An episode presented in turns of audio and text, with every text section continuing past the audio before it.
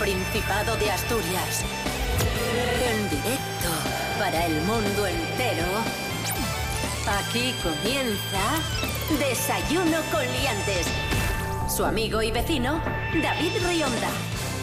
Buenísimos días Asturias, buenísima semana. Hoy es lunes 16 de mayo de 2022, seis y media de la mañana. Ya lo que hay. Pablo BH, buenos días. Buenos días, buenos días. Ostras, perdonad, eh, que sigo con la garganta agotada de, de Eurovisión. He cantado ahí todas, sobre todo la de Rumanía, la de Llámame, bebé. Hola mi bebé, hola mi bebé, llámame, Eh, buenos días, Asturias. Nos encontramos sin duda ante un personaje inquietante. Rubén Morillo, buenos días. Buenos días, David Rionda. Buenos días, Pablo BH. Buenos días a todos y todas. Lo que vamos a hacer ahora es daros el pronóstico del tiempo para hoy en Asturias. Cierto, muy cierto. No se descartan lluvias débiles, según la Agencia Estatal de Meteorología, y algún chubasco aislado por la tarde. En principio, en el mapa, eh, la Agencia Estatal de Meteorología solo nos pinta el huevo frito, sol y nubes, ¿vale? Durante todo el día, pero ya advierte que puede caer alguna gotina. De nada, ¿eh? Nada, un chisquirriquipitín. Eh, temperaturas mínimas de 13 y máximas de 25. Desayuno con liantes, ay, lere, lere, lere. Desayuno con liantes, ay, lere, lere, lere. Desayuno con liantes, ay, lere, lere, lere. Desayuno con liantes, ay, lere, lere.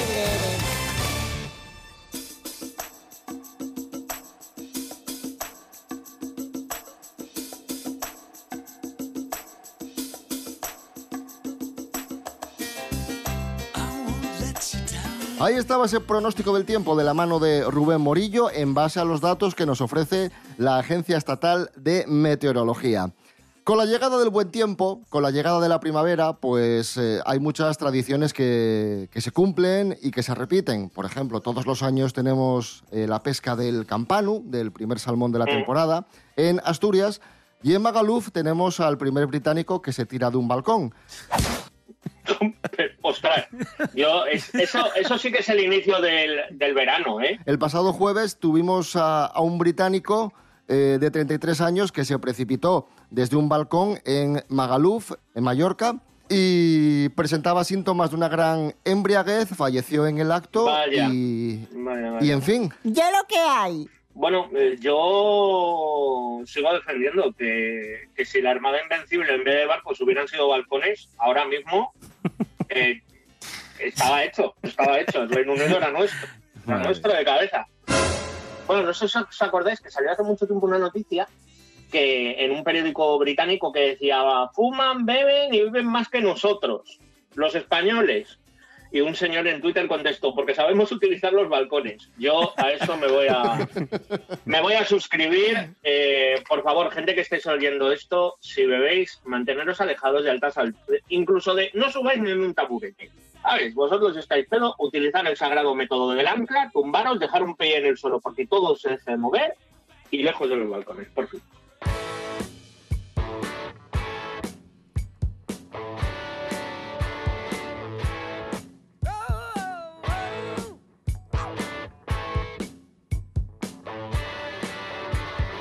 Seguimos en Desayuno Coliantes en este lunes 16 de mayo de 2022. Ahora vamos a hablar de conspiraciones. No son conspiraciones de Eurovisión, pero sí conspiraciones, una conspiración eh, musical, porque el mundo de la música también tiene sus historias eh, y sus conspiraciones. Pablo BH. Y las podemos unir, ¿eh? Porque si nos fijamos, Eurovisión nos sirve un poco como eh, distracción, alegría, holgorio, se nos olvidan un poco los problemas mientras que vemos Eurovisión, ¿no?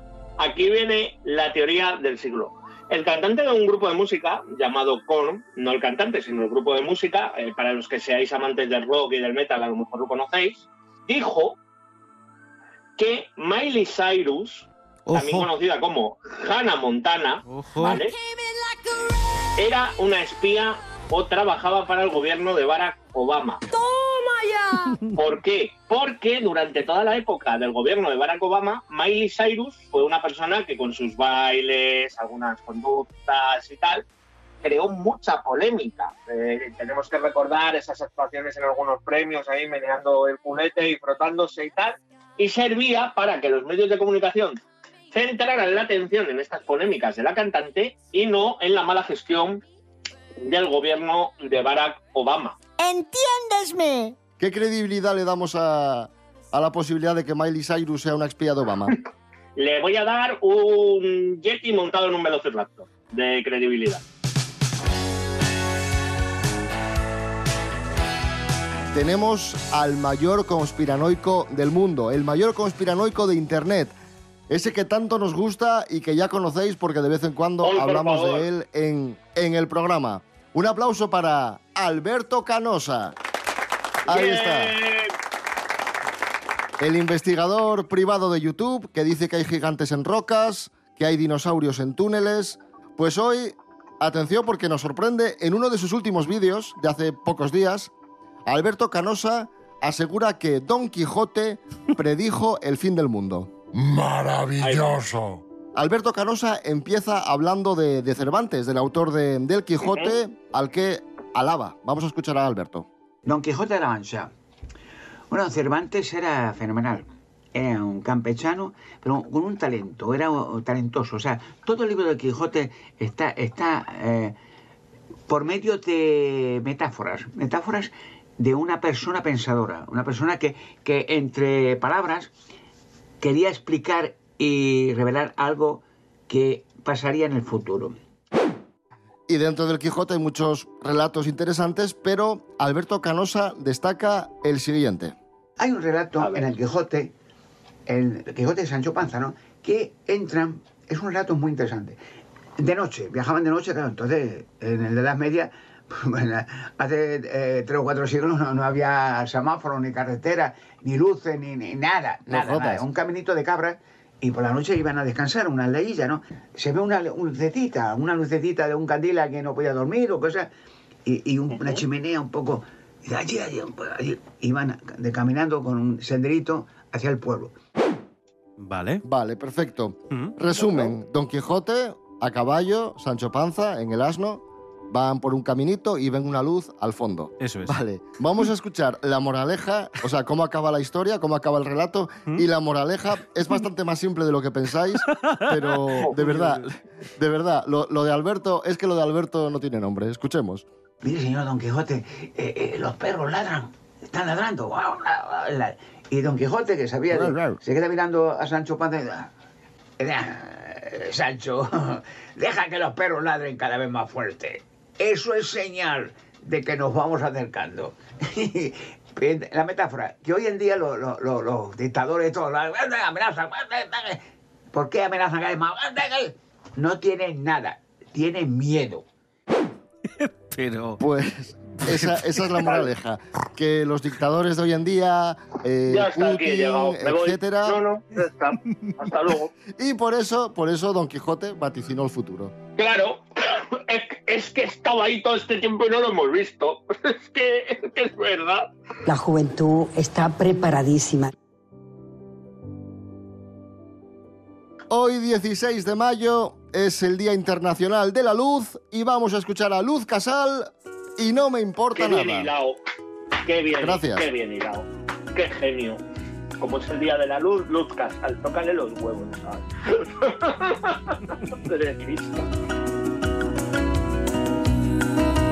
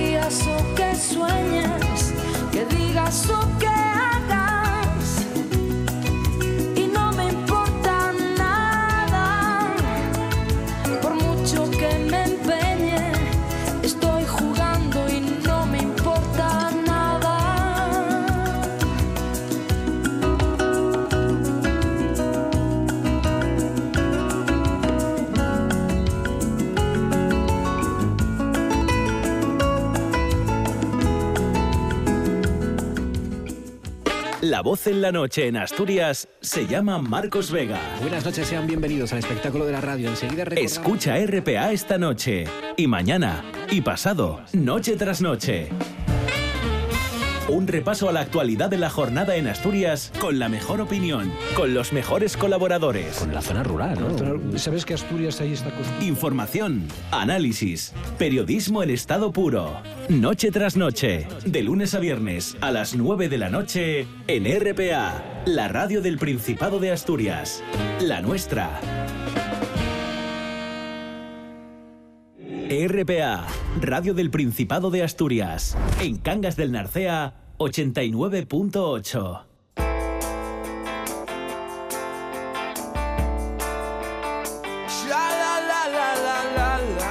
Desayuno con liantes. Síguenos en Instagram, arroba desayuno con liantes.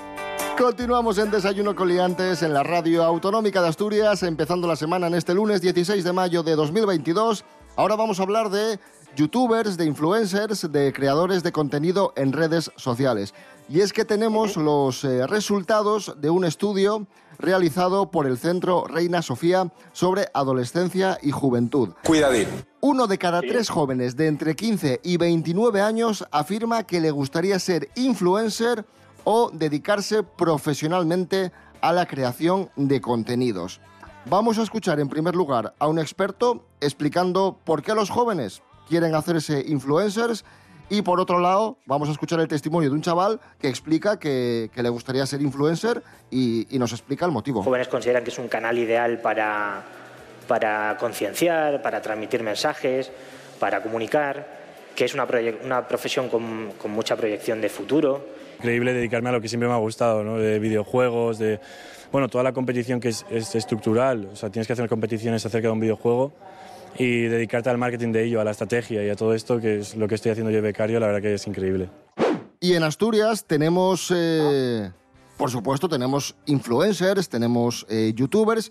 Y Rubén Morillo ha preparado su top 3 particular de youtubers asturianos que son muy destacados, que destacan en redes sociales. y nos va a explicar Melendi. por qué. A ver, no, es no, que- no. Eh, Paula Echevarría. ¡Cállese! Hay una muy destacada en Asturias que además tiene una trayectoria larguísima. Empezó sobre todo en YouTube, pero también tenía un blog que es Isasa Ways. Supongo que muchos la conoceréis. Una informática reconvertida a influencer, youtuber, con muchísimos seguidores, como digo, en redes sociales y cuyos contenidos tienen que ver con el bienestar de las personas. Lo mismo te recomienda una serie de ejercicios para que mejores un dolor de espalda, te recomienda un libro para que una lectura cualquiera o te guía, por sí, o ejemplo, que te hace un bizcocho, sí. Claro. O, o lo Claro, mismo sí, te sí. guía para hacer un plato saludable. Mira, vamos a escuchar precisamente este último ejemplo. Hoy os voy a enseñar a hacer otra de mis sopas que ya sabéis que me encantan y no os podéis perder esta. Es una sopa de tomate con berenjena y huevo. Te- tengo que empezar a hacer yo eso. que le Recetas pongáis en, Ostras, pues tú con, tú- tú con recetas. Como todas las recetas que comparto con vosotros, espero que la hagáis, que os guste mucho y que me contéis qué os parece. Muy bien, pues ahí la tenéis, educadísima. Voy a empezar a hacer yo bocadillos y majísima. sándwich. Sí, sí, sí. En Estás, tú para ello, sí, sí, sí. Otro de los más conocidos en, en nuestra, en nuestra comunidad es Isaac Corrales, que como muchos también sabréis, trabaja en el ámbito del marketing, pero tiene perfiles personales que le han hecho conocido para muchos. Él mezcla humor, hace pequeños sketches, tiene muchísimos eh, vídeos y doblajes de humor, como por ejemplo este, mira. ¡Cinco euros! Que no te voy a dejar cinco euros, Ramón. Mira mis patitas fijamente y déjame cinco euros. ¿Me estás intentando hipnotizar? Estos son unos gatos, ¿eh? luchando entre ellos y él les pone eh, este doblaje. Déjame cinco euros por un Happy Meal. A ver, mira fijamente la pelota, ¿vale? Está aquí. Sí, sí, la pelota está ahí. Pues tacha. ¿Pero qué clase de magia es esta? Dios mío, estoy flipando, pero joder, si... Ah, tenías ahí. Bueno, pues, pues ahí tenéis a Isaac. Y vamos a cerrar con Daniel Fernández, Dúnez, otro de los clásicos que como Isaac ha tenido una carrera increscento, lo que pasa que sí que en el caso de, Dínez ha sido... eh, bueno, pues eh, una carrera que ha sido, pues eso, una cuesta muy poco a poco y ahora acaba de explotar. Tiene 34 años, muchos le consideran como el humorista de la sexta ola, porque ahí fue donde se hizo famoso, y él lo que hace es sumergirse en redes sociales, busca influencers, de estos que dan consejos, y él en una libreta A mí, a mí me encanta. A mí- apunta a mí- y trata de aplicarlos. ¿Vale? Vamos a escuchar uno, uno de, bueno, de estos influencers a los que él intenta, intenta copiar. Vamos allá, mira. Guarda este video porque quiero que lo escuches cada vez que te sientas mal. Si se pudiese tatuar, me lo tatuaba. Por lo menos le gustas a una persona, pero no se atreve a decírtelo. ¿En serio? Por más que no sientas que eres activo, lo eres para el 1% de la población mundial. Eso quiere decir que en la agenda de mi móvil hay alguien que le gusta por estadística. He creado este grupo con todas las mujeres de mi agenda. Me vais diciendo, vale, estoy saliendo del grupo, ¿eh? Poco tenía muchas, así que... Oiga, que metió a mi madre en el grupo. Muy, muy simpático.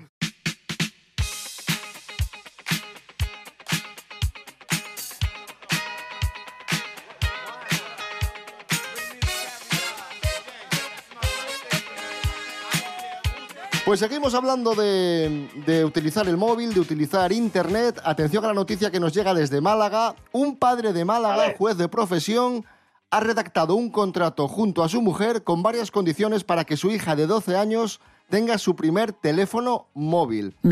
El primer punto del contrato, de las normas para tener teléfono, así se llama, es bastante claro. No es tuyo, es de papá y mamá, que son quienes lo compran y pagan internet. Bien. El uso se va a limitar a horas acordadas, no se lleva al colegio, no se utiliza la mesa mientras se come, queda fuera de la habitación por la noche y para despertarse está el despertador. Esto ha sido viral. Hay muchos que han aplaudido estas normas, este contrato de este padre juez de Málaga, y otros que lo han criticado porque dicen que, que quita libertad a la niña. No sé cómo lo veis vosotros. Eh, El problema es que, a ver, si, si no le pone normas, ya sabemos lo que va a pasar. Que la chavala va a tener el móvil hasta las 3 de la mañana en la habitación, chateando con las amigas, aquellas que puedan tener el teléfono sin ningún tipo de limitación, o lo va a empezar a usar cada vez más y se va a abstraer de pues, otras tareas que tiene que hacer como buena chiquilla de 12 años, que es sobre todo estudiar. A mí no me parece mal que le ponga normas, quizás demasiado tajantes no, pero, pero sí que un mínimo control, ¿no? Hombre, yo estoy medio a favor de esas cosas. Eh, yo creo que esas limitaciones, según vaya pasando el tiempo, se, se irán quitando.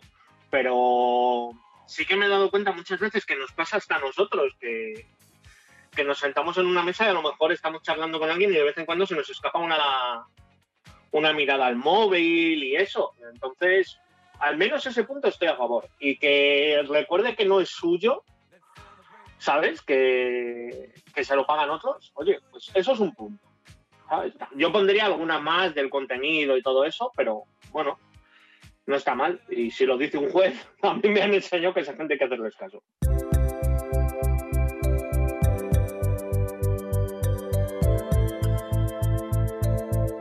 Esto es Desayuno con Liantes en RPA, la radio del Principado de Asturias, y muchos y muchas utilizan el móvil para ligar, para las apps de ligoteo, para el Tinder, por ejemplo. ¿Y quién nos trae las noticias del Tinder y las noticias de las apps para ligar aquí en, en Desayuno con Liantes? Romaina JP. Buenos días, Romaina. Adelante. Muy buenos días a todos y a todas. Hoy os traigo una noticia que se hizo viral a través de TikTok sobre una conversación de Tinder entre una chica llamada Poppy y un señor del cual desconozco su nombre, pero al que vamos a llamar, por ejemplo, Paco. Pues resulta que Poppy y Paco mantenían una conversación por Tinder desde hacía ya un tiempín, cuando a Poppy le ocurrió algo que la tenía pues preocupada, triste, algo que muchos de vosotros comprenderéis perfectamente, y es que a Poppy se le murió su perro. Poppy se lo contó a Paco intentando encontrar apoyo en él, a lo que Paco, alias corazón de hielo, le soltó la gran frase, hay más perros en el mar. ¡Es usted imbécil! Ay, de verdad, Paco, ponte un bozal, hijo mío. Porque es que aunque nunca hayas tenido mascota y no sepas el vínculo que se puede crear con un perro en este caso, la movida va de tener empatía y respeto por los sentimientos de los demás. Cada persona siente y piensa de un modo diferente. Así que, si alguien os cuenta algo que le entristece, limitaros a dar cariño y apoyo a esa persona y quedaros vuestros consejos y opiniones eh, solo para cuando os los pidan. Porque lejos de ayudar podéis hacer sentir peor a la otra persona. Oye, estoy aquí modo, modo psicóloga, la, la psicóloga romaina con su máster en dramas. y con esto me despido hasta la próxima semana. No me seáis bocachancos, por favor. Un besito. Gracias, eh, Romaina JP. Un día como hoy de 1966, Bob Dylan lanza al mercado el primer álbum doble de la historia de la música.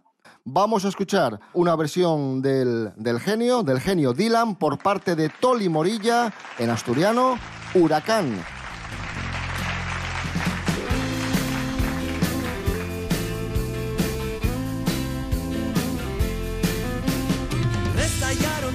La noche de un bar. Del piso de arriba vieron Patti Valentine. En un de sangre topa el encargado Estoy en la de Dios, mataron los a todos Y ahora bien la historia de Huracán. Lo me que la mandó enchironar. Por algo que no fixo él.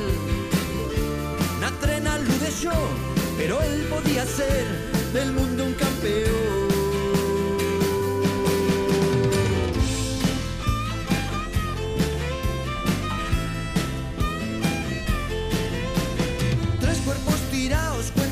Al fin.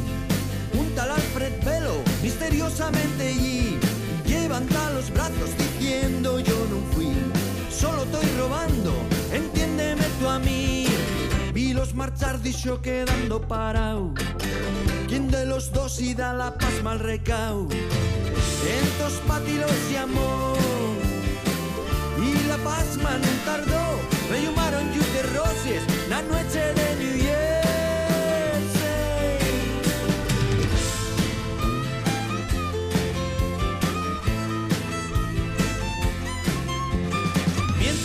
parte de la ciudad, con Dud Rubin Carter y otros dos amigos más, el primer aspirante a campeón mundial. No imaginaba el marrón que iba a pasar. Entonces un poli tira luna cae. De que non lle la primer vez. Y el vez una región. Si es negro valte más, nun salir de casa,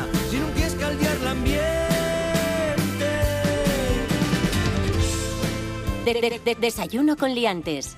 Seguimos en Desayuno con Liantes en RPA, la radio del Principado de Asturias. El otro día estuvo con nosotros nuestra amiga y colaboradora Leticia Sánchez Ruiz, escritora, que acaba de, de presentar un nuevo proyecto que ya nos adelantó el otro día en el programa, pero que hoy vamos a, vamos a ampliar. Rubén Morillo, ¿de qué se trata? Un proyecto con eh, Jorge Salvador Galindo, el escritor y editor, que han publicado La carretera del infierno. Es el primer título de una saga protagonizada por dos detectives excéntricos que se llaman Yuna y Soriano. Por cierto, lo han escrito en esto que se llama Cadáver Exquisito, que es un juego de las vanguardias de principios del siglo XX donde alguien recibe el final de un texto y el otro escritor tiene que continuarlo. La última parte del texto es la que lee el escritor que se encarga de las próximas líneas y en función del final que le haya dejado, pues tiene que continuarlo.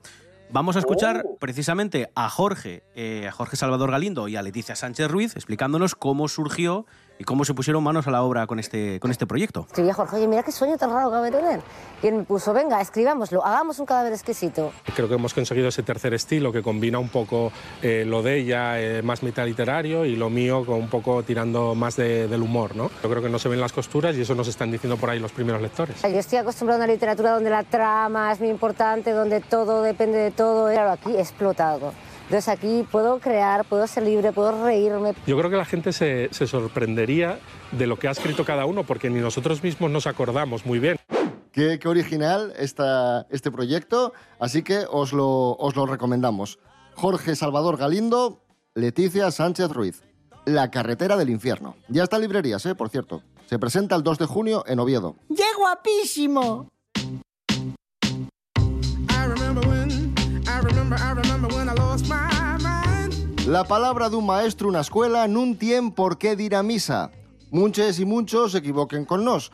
Una moza que agora ya enfermera sábelo bien y aprovechó les redes sociales para tirar una puya bien grande a la so maestra. Maggie García, buenos días. Buenos días, liantes.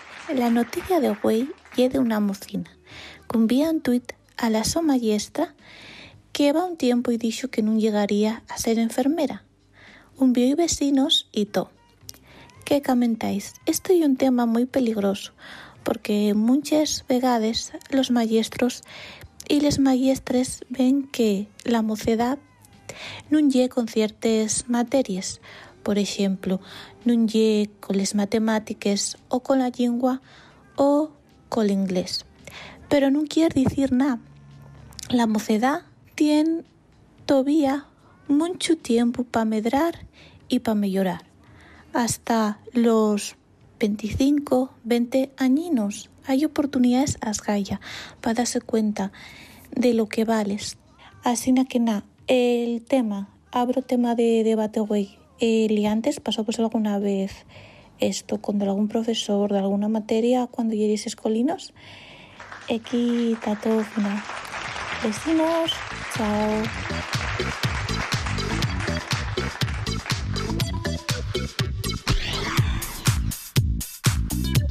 Gracias eh, Maggie García y cerramos con otra noticia que ha sido viral en redes sociales, la última del día. El delegado de clase de Julia, un joven estudiante, hizo una petición a su profesora en nombre de todo, de todo el grupo, toda la clase, para poder cambiar la fecha de una entrega de un trabajo dedicado a Becker.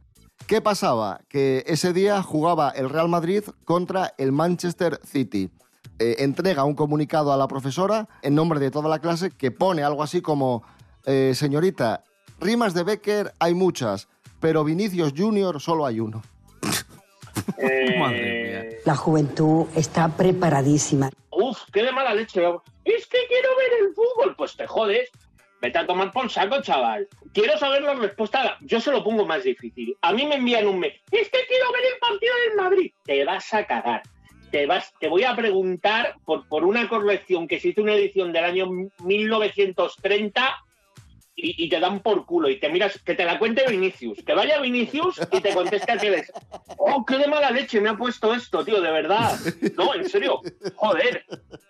Es, que queremos ver el fútbol. Más bobo que dos pegados. Es. Echarle. Montar una moción de censura. Bueno, aunque si ese es el delegado de tu clase, Julia, vete tú a saber cómo será tu clase. Es todo por escuadrar, hostia. Así va el país. Esperad un momento. Seis y pico de la mañana. Oye, madre. Una pregunta, abuela, tú que te acabas de levantar. A ver, a ver. ¿Tú cambiarías un examen, un examen porque quieren ver el partido de fútbol? Yo sí. ¿Tú sí? Qué, qué vergüenza. Así va entre, entre los que, entre los pensionistas y los de ahora, ¿quién me va a pagar a mí la pensión? No, así no se puede. Nos vamos, amigos, amigas, que son casi las 7. Volvemos mañana a las seis y media de la mañana. Rubén Morillo. David Rionda. Hasta mañana. Hasta mañana. Pablo BH, gracias. Bueno, pues Viva nada. Vinicius. pues- pues- bueno, pasad buen día, tú ya sin recordar que ve que hay, hay mucho, supuestamente, y Vinicius uno. Let's go.